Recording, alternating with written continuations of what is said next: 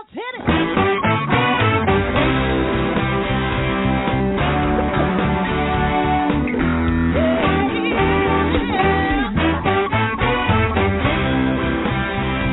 Well, hi everyone, and welcome to Alzheimer's Speaks Radio. I'm your host, Lori La Bey, and I'm so excited that you're joining us today. We are going to have a fascinating conversation as usual as we learn from people all around the world at all ages and stages of life. Stay tuned as we shift our dementia care from crisis to comfort. Here we go. What you think about,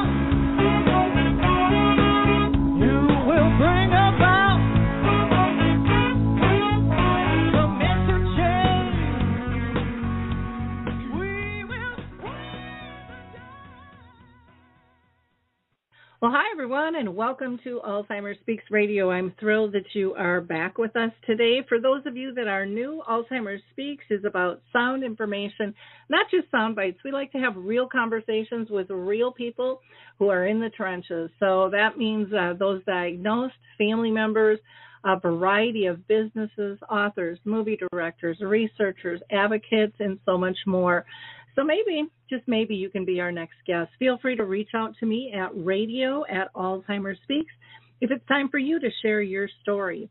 And if you liked our opening music, it's called Clarion Call by the Mark Arneson Band, and you can download that on any of your favorite music platforms. Now, I always like to give a few shout outs in the beginning here. So I welcome you to uh, join me on the virtual Memory Cafe, Arthur's Memory Cafe, the second and fourth Wednesday each month at 1 p.m. Central Time. But we have people from all over that join us, and you are more than welcome to do so. That is for people with dementia and their care partners.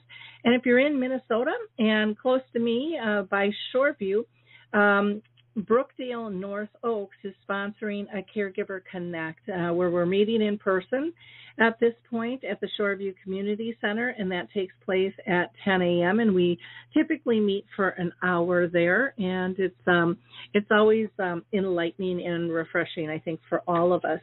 And then, of course, I'd be amiss if I didn't give a shout out to Dementia Map, our global resource directory. My dream of 36 years is finally come to fruition. So please check out dementiamap.com.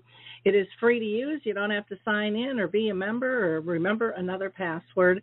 And if you have a service product or tool, we'd love to have you um, go ahead and input that into the directory. And if you'd like a tour, again, just reach out to me and I will be more than glad to help you with that. On there, you will find um, things like uh, Coral Health, who is still allowing people to download uh, two of their apps, Music First and Choral Faith. You're going to hear about the Footbar Walker, which I'm going to talk about here in just a little bit as well.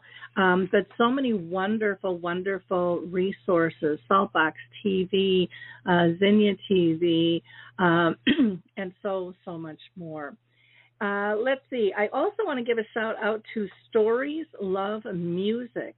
Um, this is a free program uh, that is virtual, and it'll be on Tuesdays at 11 to 1 p.m. Eastern Time, November 30th to December 14th. They are um, taking registrations uh, so that you can get the Zoom link. You can find more information out about that uh, by going to storieslovemusic.com forward slash contact dash us. And you will get a lot of great things um, for caregiving.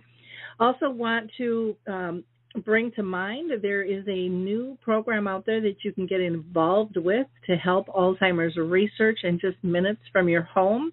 It's with Picnic Health, so just go to picnichealth.com forward slash speaks to sign up and get $25. Picnic Health collects and digitizes all of your medical records into one online account, and then you can consent to share that anonymized data of your records with medical researchers. And by examining real world data from your medical records, researchers can actually find answers to things that they couldn't find in clinical trials. So know that your story is important and your unique healthcare journey, um, it, you are able to share that if you so choose. Also, if you're caring for someone with Alzheimer's and have the power to do so, you can sign up on their behalf.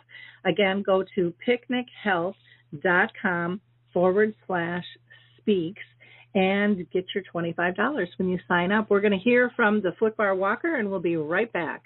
Introducing the life changing Footbar Walker. I'm Peggy from Danville, Kentucky, and I'm 91 years old. The Footbar Walker revolutionized my care of George. The saving that I made from having to put him in a nursing home came to about $192,000.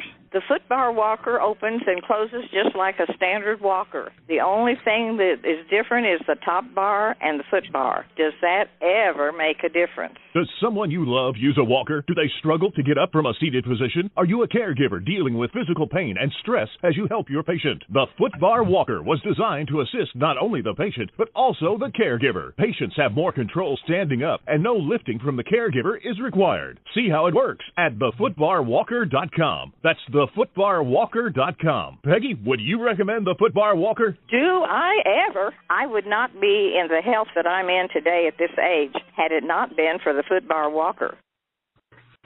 Well, now it's time to introduce our guest, and I'm really excited to have her with us. We have author Patti Davis joining us today to discuss her new book, Floating in the Deep End How Caregivers Can See Beyond Alzheimer's. While most of us understand how difficult dealing with dementia is as a diagnosis, but now add to the journey, like Patty had to, that your dad is not only a public figure, but he is President Ronald Reagan. This is Patti's story, which started in 1994 when her dad was diagnosed with Alzheimer's disease. And for a decade, her father's illness, Patti felt, it, as if she was really floating in the deep end tossed by waves, carried by currents, and yet not drowning. Her lifelines were her faith, and her stubborn streak helped resolve that that look, um, you know, that past and the cruelty of the disease. And, and she learned through that stubbornness how to look forward. So we are just so honored to have Patti with us today. Um, she has authored a lot of books, which some of you may or may not know, like The Long Goodbye.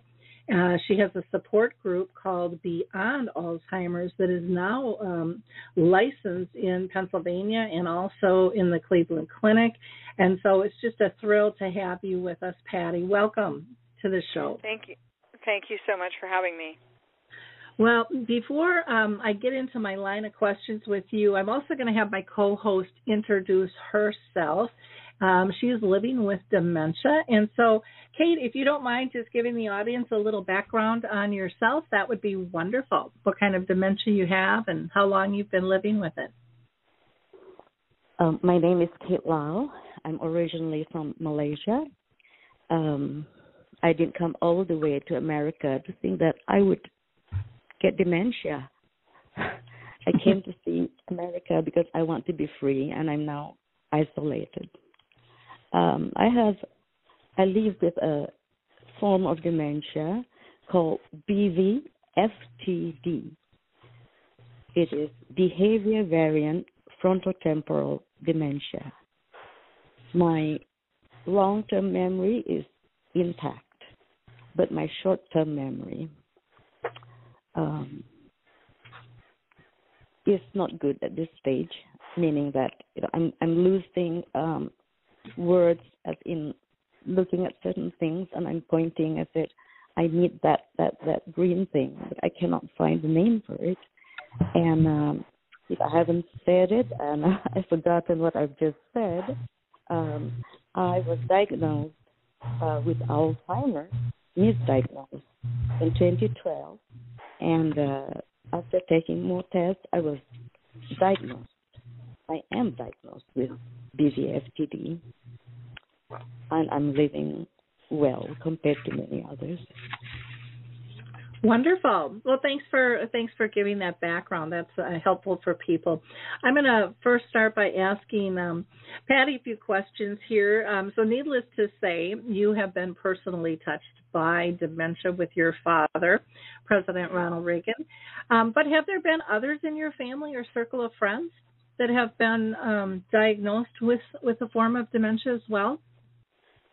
Well, I have I have many friends who have uh, parents or loved ones with with dementia, and um, I ran my support group for six years, so I obviously have have um, you know I, I know many many stories. Um, uh, in my family, um, uh, my uncle may or well, I think my uncle was diagnosed with Alzheimer's, but he was also an alcoholic. So, um, you know, maybe maybe he had Alzheimer's and maybe his brain was just pickled. I don't. I'm not Mhm. sure. Sure, I don't mean to be. I'm not trying to be glib, but you know, it it sometimes it's a murky diagnosis because alcohol obviously in large doses does affect the brain. Yeah. Well, and depending on you know how old your relatives are and when you know symptoms and signs started to occur. I mean, my mom was told for 10 years it was her hormones. You know, doctors really didn't talk about it. And uh it wasn't until my dad uh, had brain cancer and we ended up, you know, saying, "Okay, this is it. we've got to we've got to find somebody else to go to because something's going on here." Um, And Uh-huh. it's a very, very common for people to be misdiagnosed and re-diagnosed, and it's, uh, you know, or depression. It, it can look like so many different things. So, Yeah. well, thank you, thank you for sharing that because I, I know as I talk with people, um, when I ask that question, it, it really isn't to pry, but you know, so often we hear that you know it, it it's only if you have a certain gene.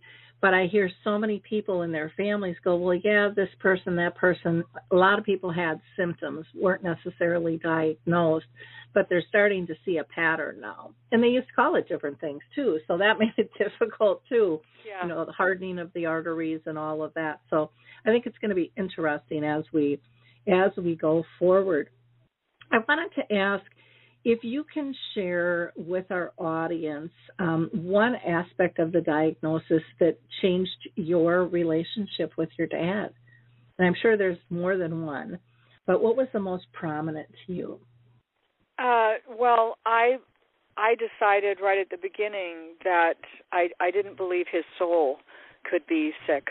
Um, I didn't believe his soul could have Alzheimer's, and that really was my grounding for for the ten years of of his illness. Um, you know, obviously he lost cognition, he lost memory. Um, he he um, retreated into a, a world of his own, which is what happens with Alzheimer's.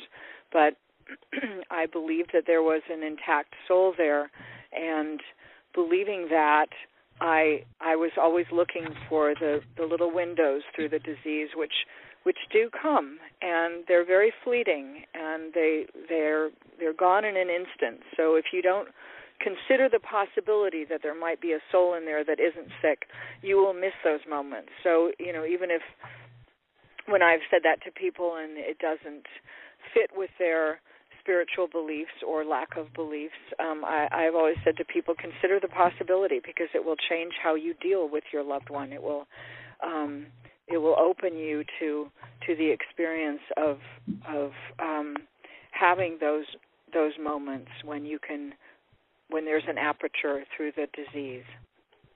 Oh, I so agree with you. I and I I've never heard it um framed that way, but I, I'm right there with you. I, I never gave up hope of our relationship and our connection still being there and it and it really did make a big difference. I look at how my brothers dealt with it and they just saw loss in every Yeah. direction and I was looking for what do we still have and um in fact, I was talking with somebody the other day, and I said one of the things that taught me, and I'd love to hear if it taught if, if you saw this too, but different levels of unconditional love I didn't know existed. Well, I don't think that I Alzheimer's doesn't destroy love. I don't believe that. Um even if, you know, people people hold out the um the fact of of their loved one forgetting their name as as something really pivotal and it is pivotal, but I think um I think a lot of times people hold that up as um, as such a huge thing that they've already decided it's going to be a huge thing before it even happens, and and a devastating thing before it even happens. And I always try to say to people, you know, even if your your parent or your spouse or your sibling or whoever it is forgets your name, that doesn't mean that they have forgotten that they love you. Um, that's beneath the the um, the area of cognition. So um, you know, we we decide really what our experience of an experience is going to be, and I think that's one of the lessons of this disease. If you go into it thinking this is going to be horrible, the person is just lost to me, there's no one home, there's no one there anymore, then that's going to be your experience. If instead you open yourself up to, I don't know what this is going to be. I am willing to learn. I'm willing to see whatever is in front of me, and I'm and I'm willing to really open the boundaries of my vision. Um, then that's going to be your experience. I would recommend the latter. Oh, definitely. I, I I would agree too. Now there must have been times I think all of us go through anger and disappointment and just feeling scared, you know, with with this disease and how things progress. How did how did you deal with all of those feelings? Um, all of those are valid feelings. We're human beings, and they are they are valid feelings. Um, you know, the technique that I use, and I've written about it in in floating in the deep end. Um, uh, particularly with anger, um, I, I gave myself a time limit on it. I read somewhere that the our our normal reaction of anger, our physiological reaction of anger, plays out in something like I don't know, 12 minutes or something like that. Um, that's our adrenalized state, and that's that's where that's what anger is physiologically. Anything beyond that is a choice. So, uh, taking that, I thought, okay, then what if I give myself a time limit on on my anger? Um, I'm going to like set a timer for 30 minutes and I will allow myself to be angry for 30 minutes. But at 30 minutes I got to stop. Right? I'm going to choose mm-hmm. to stop at 30 minutes. And you know, I've recommended it to a lot of people and it kind of works. And and w- what happens is you do that enough times at about like 15 or 20 minutes you start to go, okay, I'm like really tired of this now. this is not there's like no reward to this anymore right? Yep. So you can shorten the time, but you can't lengthen the time. If it gets to 30 minutes, you got to stop. Yeah. Not there's not snooze alarm on it, but you can shorten it. I love that. Well, and do you feel too like anger and and fear are usually wrapped in a grief or some some form of loss? I think that um anger always sits on top of something else. Usually fear, oftentimes grief, but it always sits on top of something else. And and you know, if you think about it, you know, even if we get angry when we're behind the wheel of our car at some driver who just cut us off, underneath our anger is fear that we almost got in an accident and got injured. Mm-hmm. So if you really strip it down, it's it is always about something else. And I think that's a really good way to dismantle it also. I I would never recommend denying your anger. I mean, it's it's there for a reason and like i said we're all human but you know managing it and um not letting it take us over i I, I've written in my book, and I believe this really strongly, that there is a big difference between getting angry and being angry. You know, mm-hmm. we all get angry. I mean, unless you're, I don't know, unless you're hypnotized or something, we all get angry. Um, but there, we don't want to be an angry person. We don't want just that slow boil to end up being our reality. Mhm. Well, you know, I love when you're talking about emotions that hey, everybody has this spectrum of emotions and they're totally normal. But it's yeah. how we deal but it's how we deal with them and it, it's um it's amazing been amazing to me on, you know, my journey with my mom who's now been gone for um since 2014. So, uh, you know, everything seemed to um exacerbate, you know, because I was worn down and tired on top of it Uh-huh. all. But I really had to learn to deal much more with my emotions and and dig a little bit deeper and to me i know it sounds really weird but it really was a gift in Yeah. a really strange package but it was like gosh what a blessing to figure this out um, Yeah. instead of stuffing it because everyone's telling you you know don't show your emotions and don't do this and don't do that and and that's one of the things i appreciate even like when i go speak now Patti is you know sometimes i i, I get teary eyed when i'm telling a Yeah. story and people go oh you can't do that as a speaker and i'm like i have to show my vulnerability if i expect them to share theirs Mhm. and and Yeah. you can't you have to move through this stuff and you i don't think you can you know if you don't accept that it's there um or you're too afraid you know to let it show Right. even to yourself i i know some people won't won't even show those emotions to themselves um in their home alone so um i think that the, the that's just such an important piece of this journey now another big factor is you know you're you're dealing with a chronic illness uh, with no no cure in sight. Um, what do you think about end of life wishes and financial matters? When the heck do you address that? Because I see so many people wait till the very end. Yeah, I think you need to do that right at the beginning. I think you need to do it when the diagnosis is made, when when that person still has lucid times, um, because you want them to participate in that, um, and you know you want their wishes to be to be honored, and you know uh, uh, not only the end of life wishes, but but financial things are really important. I mean, you know, so, someone has to have financial power of attorney. And um, you don't want to get into a situation where the person who is ill is um you know i don't know going online or going on the phone or something and spending all their money on who knows what.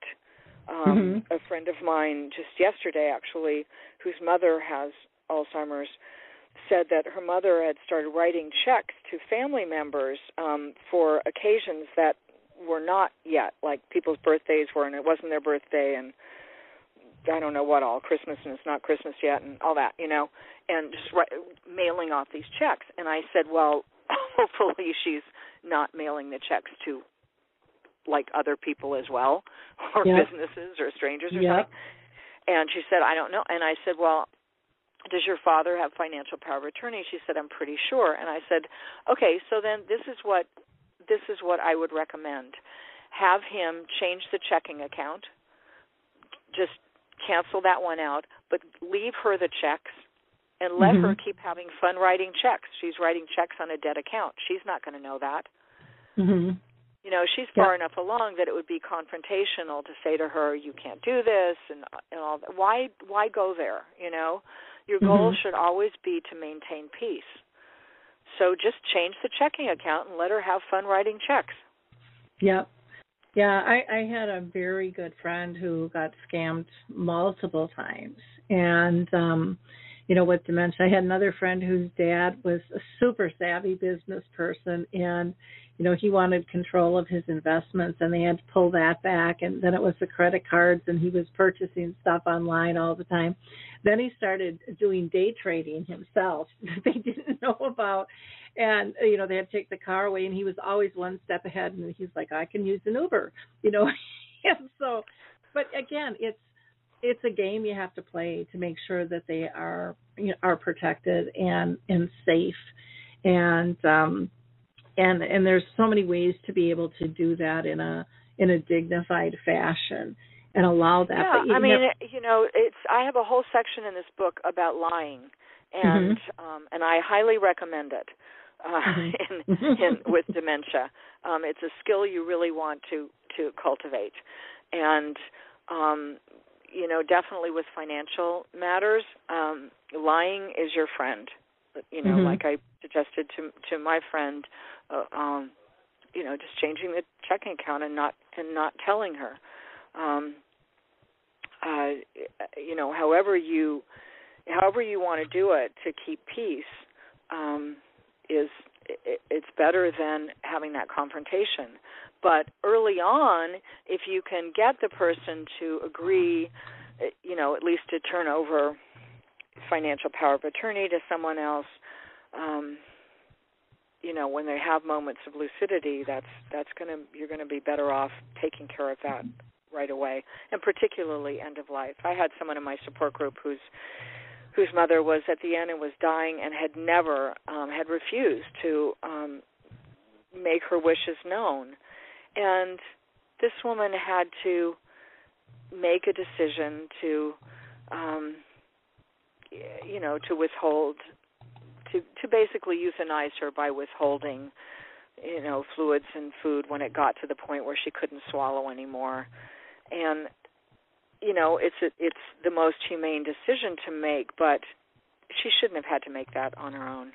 Mhm yeah there is i'm going to give a plug for two um, resources and i don't know if you're aware of them. One is compassionate choice and they actually have a segment in there that's a tool for dementia that you can add on to your healthcare directives and they Yeah. have some great great things. And then there's also an app called Carefull and it can monitor all the financing so if someone's paying you know double bills or maybe they're not paying the bills or Yeah. things are going out to strangers patterns have changed um Yeah. when someone's earlier on that's a nice way to be able to monitor to know when you kind of got to up the ante you know with things um it, as things as things progress um, I want to ask you a couple more questions. Then I want to um, pull Kate in um, and just ask for some comments from her. But you know, how how as a caregiver do you avoid stress and getting related illnesses? I know for myself, all of a sudden I had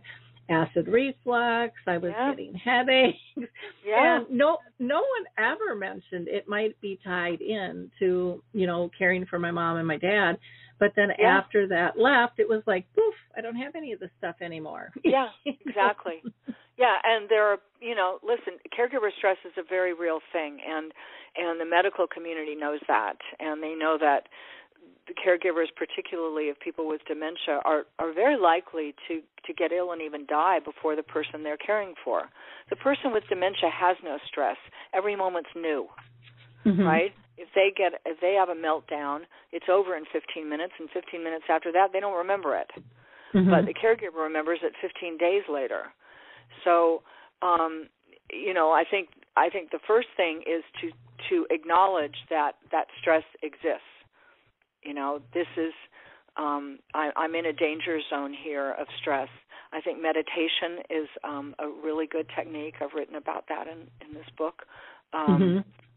And you know there's just the basic things like exercise and and also talking to someone. If you can find a support group that's really beneficial. But if not you know find someone who you can talk to who understands hopefully who's who either is going through the same thing or has gone through it. So you don't run into people not understanding what you're going through which can be really difficult and and damaging. Mhm. Um Yeah. but i mean you have to take that on as like th- okay this is this stress exists in my life i can't deny it's here so what am i going to do about it and really be proactive about it Yep. Yeah, I found even just um deep breathing and um some yoga which I don't do anymore, but I really should get back into that was Mhm. just life changing. I mean, I always remember growing up my mom would say count to 10, you know, before I reacted. And Uh-huh. it was like, "Oh, oh, there was a reason for that." You know, it was to get Yeah. myself get myself centered. So now I just take some deep breaths and I don't think people understand how that actually changes the chemistry in your body just by Yeah. taking some deep breaths. You know, there's so life can be so simple if we just kind of slow down and pay attention to our bodies and and what they're telling us and and how they're reacting. And same with the person with dementia. Um I, I see so many families wanting someone to speak to them the way they used to, and they totally ignore the body language.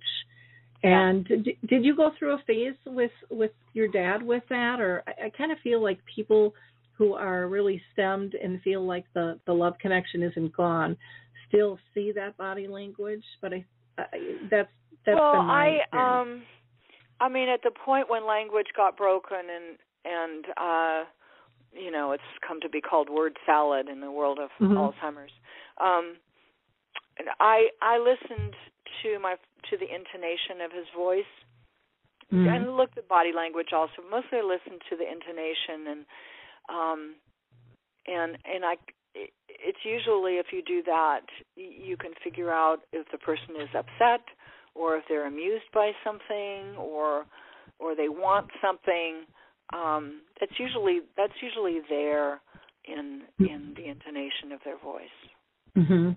Great. I'm going to just pull Kate in here really quick and see.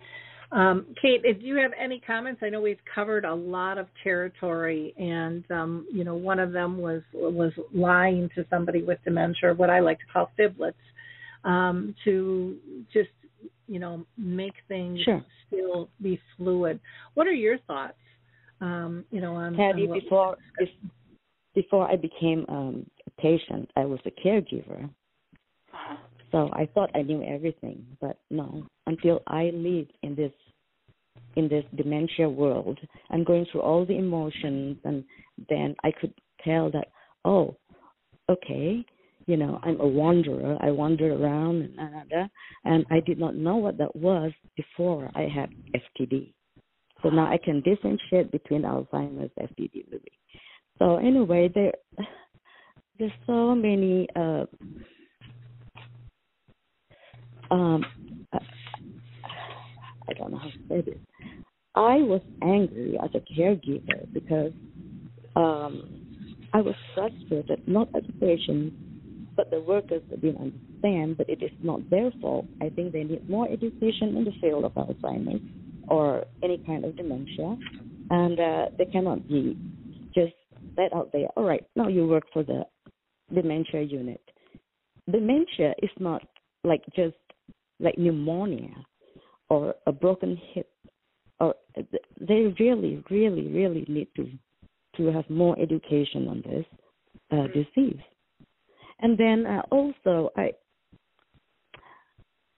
after i had dementia i had another kind of uh, anger. It is an anger that there's education out there and there's advocacy advocacy like everywhere what we are doing right now. But uh they're not interested.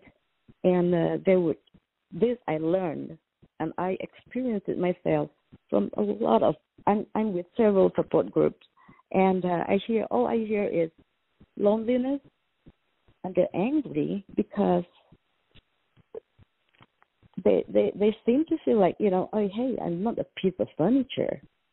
They're just at a party or family get together and they're being ignored or you know you talk to somebody about me and i'm sitting here and i can still understand especially in middle stages.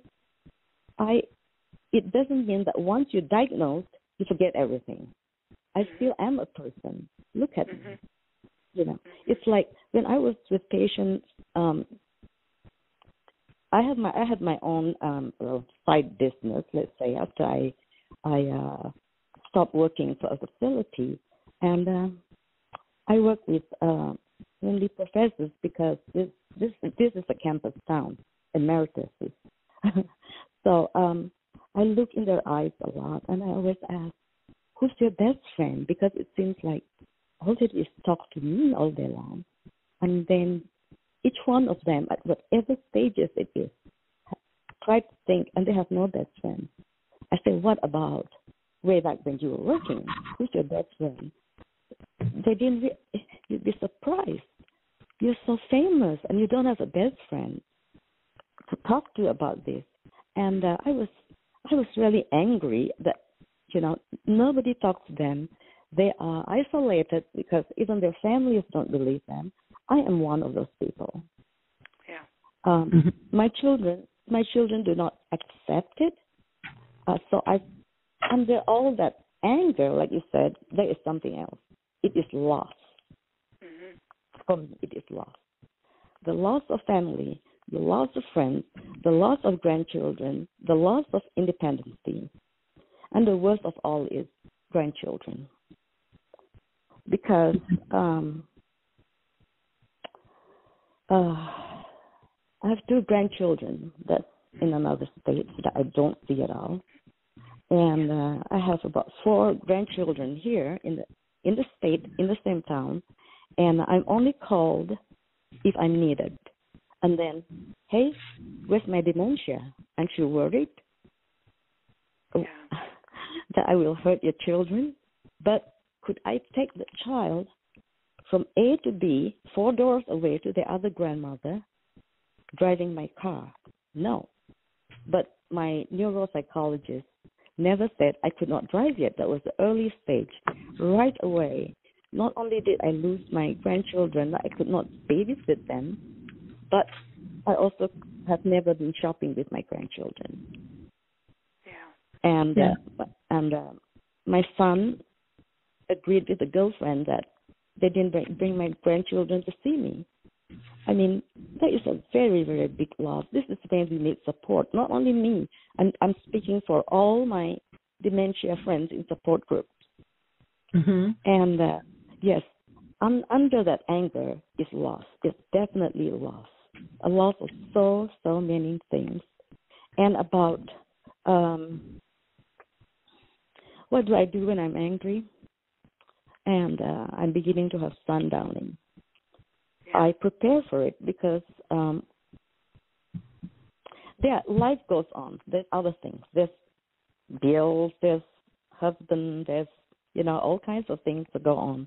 I get very very frustrated, and so I will have to uh, either uh, get angry, get angry outwardly, get angry, frustrated, or just find a way of giving of myself to somebody else. Just like uh, Lori's uh, big name of um, what's that, Lori? Shifting from crisis to comfort. Mm-hmm. Yeah. Yeah. I don't know if I'm comforting the other person, that or comforting myself, and that's rather selfish. But it does shift my way of thinking, but not for long. I will come back to being the dementia person again. Yeah. And Well, I thank you for sharing that. how Thank you hard for it is to how hard it is to how uh, how hard it is to be a caregiver like yourself and Lori. I read a bit of uh, floating in the deep end, and uh, I just want you to know that I I do really understand. Oh, Great. Well, thank you very much. Thank you. Um, Patti, I, I have a few more questions for you, um, Sure. if you don't mind. Um, Sure. One is, you know, how did how how do you think people should try to navigate those quick turns in the disease? You know, when you know things are like going along, and then all of a sudden you just kind of hit that bump, and and things just kind of blow up and are no longer the same you know how did you do that and and how do you how do you recommend others deal with those deep deep turns Well, I think you you know you have to just take it in the moment. Um, um, and uh, you know, I whenever I went up to my parents' house, I would before I walked through the front door, I I would tell myself I don't know what I'm going to encounter here. I don't Mhm. know what this what today is going to be like. I don't know what my father's going to be like. I don't know um what he's going to say, what he's going to do. I don't know, but I'm going to stay open to it. So I think I think that's one thing, but I also think I, I've always said to people, and I and I've written about this also in um, in floating in the deep end that before asking what you should do in a situation, check in with who you are being right then. If it's a parent and you're still the resentful 17 year old who you know had issues with that parent, nothing you do is going to work because Mhm. that's what you're leading with. And on an intuitive level, the person with dementia is going to pick up on it. You know, they may have lost cognitive skills, but um, but their intuitions and their and what they absorb emotionally are, are still there. So, um, you know, resentful 17-year-olds don't do very well in difficult situations. so, um, you know, address that first because you know form will always follow content. So I think that what you should what you need to do in any situation if you're coming from a centered place, if you're coming from a place of okay, I'm going to be a responsible adult here. I don't care what went on before in the past. It doesn't matter right now. Um, I'm going to show up here as as a grown up. Um, Mhm. Then I think what you should do follows from that. And you know what? Sometimes things work and sometimes they don't. Changing the scenery, someone gets stuck in a loop, um, works usually pretty well. You know, move them to a different room, move them to a window, cha- literally change the scenery.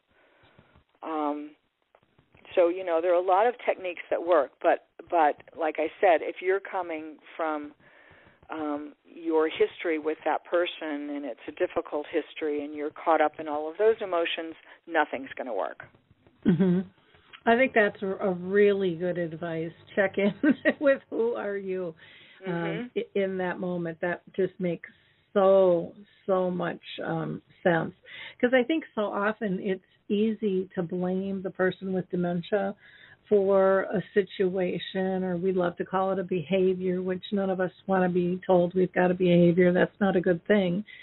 And Yeah. yet, so often they're totally content till we walk in the room with our junk, being the Mhm. person we are, and we think we're hiding it, but we're not. Um, because You're never hiding so- it. You, we we lead with our emotions all the time. You Mhm. know, you can say hello to somebody, and if you hate that person, that hello is going to be dripping with your hatred. And Yep. anybody is going to pick up on that, right? So, Yep. you know, you can I mean, you know, my mother used to do that. My mother used to my mother was like the, you know, quintessential ice queen when she wanted to be. And Mhm. and, you know, she would go, "Hello" to someone and, you know, turn them into a block of ice. And then she'd go, "Well, all I said was hello." Mhm. Yep. Yep. Yeah, it was everything around it that that was the communication, not the word. Yep, it was that was the giveaway. Yep. But it's Yeah. but it's but it's so interesting because people I think especially with dementia feel that they can hide their emotions and and you can't. Um people with dementia can still read through that and I I think that shocks people when they actually learn that, but it's something you know, to me, I believe it's innate in all of us. But as we get older, for some reason, people stop utilizing that tool, which is three quarters of our communication. And well, I would get, take it. I would say uh, take it even one step further, and I would say that someone with dementia picks up even more on your emotions because they don't Mhm. have the cognitive skills to rationalize what the emotions that are coming at them. They don't Oh, have. They can't rationalize and say, oh, "Okay, well, you know, Tommy's pissed off right now because."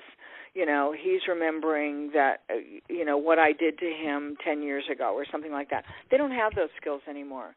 So Yeah. all they're picking up on is is the anger, the resentment, the irritation, or whatever is coming at them. They feel it even more. Mhm. Yep. Yep. No, I I I I agree with that as well. Um you know, another big question that people struggle with is when the heck do you pull in outside help or do you pull in outside help? I think there's you know, kind of this stigma of what do you mean you can't handle it? You know, Mhm. and and people see kind of the scathing eyes and they they feel that sense if it's real or not I, I think caregivers just they they feel that people are looking at them strange if they're thinking about you know pulling in help or needing to place somebody and but Well, usually the people who are the people who are judging you for any of that, you don't need in Mhm. your life. I Mhm. mean, that's I think a big lesson of this disease. Anybody who um who is judging you for the choices you make, um they're not your friend and you don't need them. You need people who are Mhm. supportive around you. Um and I, you know, as far as bringing in outside help, I, I would say as soon as possible, even on a limited basis, so that your loved one gets used to someone else being around. And you don't have to say that they're there to to take care of them, because that often is the is the barrier and what gets them upset. Say that they're there helping you out. Mhm. You know, I need some help organizing things, or I need some help, whatever. Make something up. You know, Mhm. And but really the person is there for your for your loved one but um but but couch it as something different you know couch it as that they're helping you i i would not wait until um things get really bad and you really really need someone, Mhm. that's you know that's never a good position to be in. And the same is true um, a- about a facility. And you know one of the misconceptions of um, of placing someone in a facility, if that's their decision, and I, it's not my place to ever tell anyone what they should do, but um, you know oftentimes that is the best choice. There is there is um, a regimented atmosphere there. There is um, there's 24/7 care. They're not going to wander. There are there are advantages to it, but one of Mhm. the misconceptions that I and I've you know heard this a lot is um, is that you're you're abandoning them if you Mhm. if you place them in a facility. And my response to that is always abandoning someone is driving them out to the Mojave Desert, throwing them out of the car and leaving them there. Mhm. Abandoning someone is not putting them in a facility where they will get qualified care, where they will get 24 7 care, where they will not be at risk of wandering off, um, not at risk of, of endangering themselves, we hope, if it's the right facility. Mhm. Um, and and they will have a safe environment with with people who know how to care for them. That's not abandoning someone. That's yeah. fulfilling your job as a caregiver and giving them the best care possible. And I think one of the things that I learned too, because I, I looked at all of those things you were talking about, but I'll never forget one day when I walked in and my mom was participating in an activity, and I just stood in the doorway in in amazement, thinking I could never be her peer, no matter how hard I tried. I could be your daughter, I could be your friend, but I could never ever be her peer. And Yeah. she had that back again, and everyone in the group was just beaming. And Yeah. and I, it was like I, that just melted my heart and helped me transition. Even though everyone says, you know, the person is transitioning, it's like, well, the care partners are going through a transition too. yeah, absolutely they are. Yeah. but understanding that you know being tied to anybody 24/7 isn't healthy you know for for any of us on this planet No, it's not. And and none of us were trained to to do this and it's too, you know, it becomes down the line when bathing becomes an issue, dressing the person becomes an issue. It's too emotionally loaded. You Mhm. can't deal with your you don't have the time to deal with your own grief if you are a hands-on caregiver uh, completely, particularly in the Mhm. latter stages when it is absolutely a full-time job. And I think a lot of the reason that some people do take on that job in its entirety is that they know that they're not going to have time to uh to deal with their own grief and they don't want to deal with their own grief Mhm. so they they use the busyness of caregiving to avoid dealing with their grief we don't like grieving it hurts yep. But you're going to have to go there. You know i've said all the time we think that that grief is something that we can you know push aside and it will will send it far enough away and it'll just disintegrate. And it doesn't work like that. Grief is not biodegradable. It will wait for you and it will come find you. You're not going to get out of grieving over this person. You're going to have to do it. And i would suggest doing it as it is unfolding rather than waiting for it to come find you. Because if it has to come find you it's going to bring you to your knees. It will bring your Mhm. life to a standstill until you deal with it. Yeah that's that's very true. Um for me i found kind of one of those kind of twisted um gifts in this disease too with when i was really grieving and just kind of getting sucked down the drain hole was coming to the realization that you know how lucky am i to have loved this deeply to Uh-huh. feel this grief because so many people don't have that to begin with and that right. really we, yes that we really grieve. helped pull me out yeah we grieve because we loved and i'll tell you it's a lot harder to lose someone whether it's to alzheimer's or anything else but we're talking about dementia here losing losing let's say a parent to dementia who was not a good parent and who you Mhm. didn't have a good relationship with or maybe was even abusive to you and then and that is actually a harder loss because you don't get the sweetness of grief you don't Mhm. get the the the dimension of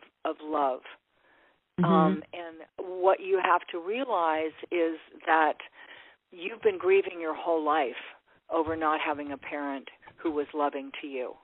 Mm-hmm. And you are feeling grief, but it just feels so familiar to you. Right? It's an extension of the grief that you felt your whole life. So so it doesn't feel familiar it does it feels so familiar to you that you're going, Well, I'm not grieving. Yeah, you are. Mm-hmm. But it's the grief that you've you've um experienced your whole your whole life. But I have seen people in my support group, you know, envy um, other people who had a good relationship with the person they're losing and and have that sweetness of grief. And that person who had a difficult relationship or as i said even an abusive one they don't they don't have that dimension to the pain mm-hmm. that they're going through. Mhm yep.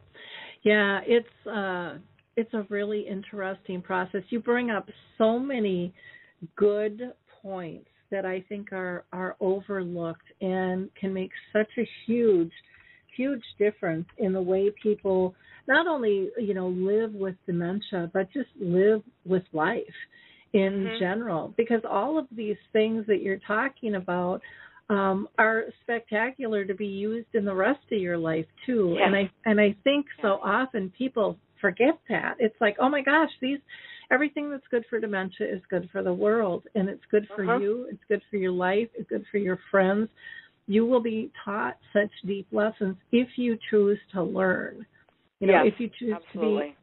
to be to be open and and i know for me that there were times that came hard and I would go in my basement, make sure everybody was gone and the windows were all shut. I would I would have a screaming match with God. Yeah. I would scream I would scream out like, What is the lesson? There's gotta Yeah. be a point to this.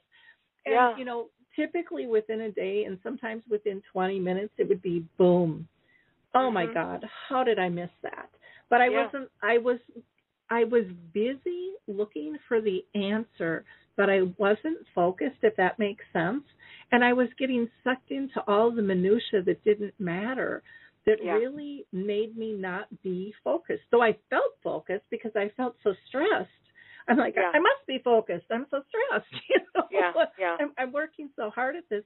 But then I would let that anger out at God, and which I think again is a good thing. Just Mhm. process it, and then I could breathe and then I Yeah. could really look around and listen and Yeah. watch and it was like oh my gosh it was there the whole time Yeah. you know Yeah. so um, I, I think that that's one of the other things that you've um, pointed out with with and again we've just barely touched on things what what people what you will find in this book is just amazing but you know to me it's dementia brings us to a point of simplicity of stop making it complicated and just make it work and make it comfortable for them and for you. And if we focus on you know kind of the bottom of maslow's theory of you know are we safe are we happy are we pain free and we push all the other gunk to the side um, it really it, it's really much easier to find the answers that you need Yeah. that are there and it's and it's Yeah. easier to lie or tell a fiblet because it's all about comfort you're not doing it to be mean or nasty Right. um you're you're doing it really to protect them and to preserve their contentment in their day and their comforts. and yeah, that's exactly. I mean, you you know, you always want to avoid upsetting the person. You know, you don't want to tell them they're wrong. Um, a friend of mine uh, who's who cares sometimes. I mean, visits frequently with uh, a friend of his who has Lewy body dementia. Called me and said she thinks there are men on the roof, and I keep telling her there aren't men on the roof, and she won't. And then she gets angry and she won't believe me. And and and I said, well, don't do that. Mhm. Try instead saying to her, validating what she. I, I said, first of all, she's she has Lewy body dementia. She's hallucinating. Mhm. She sees them. They're real to her. So say, you know what? You're right. There were men on the roof. I saw them, but I chased them away. You let Mhm. me know if they come back, and I'll chase them away again. yep And he tried that, and it worked quite well. Mhm. Yep. Yeah, it it makes such a huge difference and it's so much easier to step into their space than try to pull them out of you know Yeah. their reality and I, I i um i don't understand and and not to be judging but i i really i i try to understand why people have such a difficult time with that. And i had one one woman one time say you know i was brought up catholic and we do not lie and i'm not going to start Yeah. now. And i said yeah you know i can't argue your theology you know with you. I'm just saying this might make both your lives a lot easier. It's kind of like trying to convince someone to take a shower all day long and you're fighting because they don't want to go in or they don't want to get out of their jammies. Yet it's perfectly fine if we don't want to get out of our jammies or if we want to skip a shower for a day. Yeah. we don't have anybody breathing down our neck. And realizing this is this can be normal. This doesn't have to be an everyday thing but we assume it's going to be an everyday thing you Yeah. know uh, and and we battle it um and we wreck our day for both of us where you know maybe they just want to take a shower at night or maybe they want Yeah. to skip a day um Mhm. but not giving that a chance um to to Mhm. work out um, well, Patti, this has just been uh, just a wonderful, wonderful conversation. We only have about four minutes left, but I want to ask you, you know, if people are dealing with kind of the the first signs of dementia, where should they go for help? What do you what do you recommend? Um, well, I would recommend trying to find a, a, a support group. Um, and if you can't, then you know find find someone who is going to be open to uh, open to what you're talking about. Like I said, someone who has some understanding of what you're uh, what you're going through. Um, and you know, don't if you think of okay, I've got to deal with everything all at once, then you're not going to probably end up dealing with anything. Um, there are things that you have to deal with right at the outset: driving, financial things. Um, you know, make a list if if making a list helps you um, sort of compartmentalize and and you know take a deep breath, take take things one at a time. I mean, there are things that you're going to have to deal with right out of the gate, hmm um, but take them take them one at a time. You know, just from from the beginning, be aware of the potential for for stress in yourself, and and decide at the beginning, you know, that that you're going to keep that in check. However you have to do it, you're going to keep that in check. hmm Wonderful.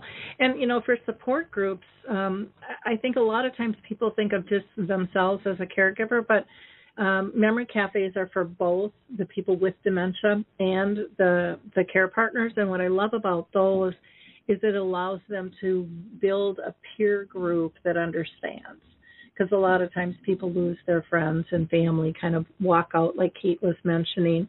Um, and then there's also dementia mentors, where a person who's newly diagnosed can be mentored by a person with dementia because Yeah. they know what it's like, what's all the things that are going through their heads, the emotions, how they're looked at different, treated differently, all of those things. And um, you know, so I'll, I'll give another plug for Dementia Map to check out. There's lots of great resources there, and so many of the support groups are virtual, so they don't have to be in your backyard anymore. So keep Right. that in mind. So again, Patti, thank you so much. Your book is beautifully done, and it really talks about the human condition, you know, and how we need to care for ourselves as well as caring for others. It's just um, the guidance that you you give in here is wonderful. So I really recommend that people pick up this book, and you can go to Patti's website booksbypattidavis.com or she has a website page as well which is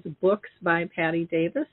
And you can also follow her on twitter and that's patti p-a-t-t-i and then an underscore davis. Um, again thank you thank you so much. It was just such an honor to talk with you. I could talk with you all day long. And and Oh. kate thank you as well for um, for joining us. It's always nice to have a perspective of someone with dementia as well. So I appreciate Well, Thank that. you so much. May, I appreciate may it. I say one word in parting? Sure. I want to quote, uh, I don't know all the words, the late President Reagan. Mm-hmm. He said once, I think, um, to his, uh, Henry VIII said to his sixth wife, "I won't keep you waiting too long." So I won't. I'll be very quick about this. I just want to thank you, Patti, because I've learned so much uh, just listening to you, and Oh. I'm going to to Amazon to get books. Um, I read a lot. It says um, don't need people who don't support you, and uh, many people have told me that, but it did not sink in. And Yeah. today Mhm. it does because I have just recently been very, very hurt. Like they don't even know, they don't even think that you have dementia to deal with. They talk to Mhm. you at their level, and uh, they're actually scolding you, and um, and and that is that is a no no. And I've learned that's the biggest thing I've learned from you today. And uh, I don't know, uh, what do you miss most about your father? What do I miss most about my father? Yes. Well, my father was a very elusive man, so I, I sort of missed him my my whole life. But um, you know, I, I felt that in the ten years of Alzheimer's, I I made connections with him that I really hadn't made before, on a deeper level. Oh, nice. I miss his great leadership and I, I miss his sense of humor. Thank you, Patti. Thank you. Thank you both. And um, Thank you. listen in for our next show on Thursday. We're going to be talking with Life Bio. All our shows are archived, and you can always find more information at alzheimersspeaks.com as well. Thanks, everyone. Have a blessed week. Bye bye.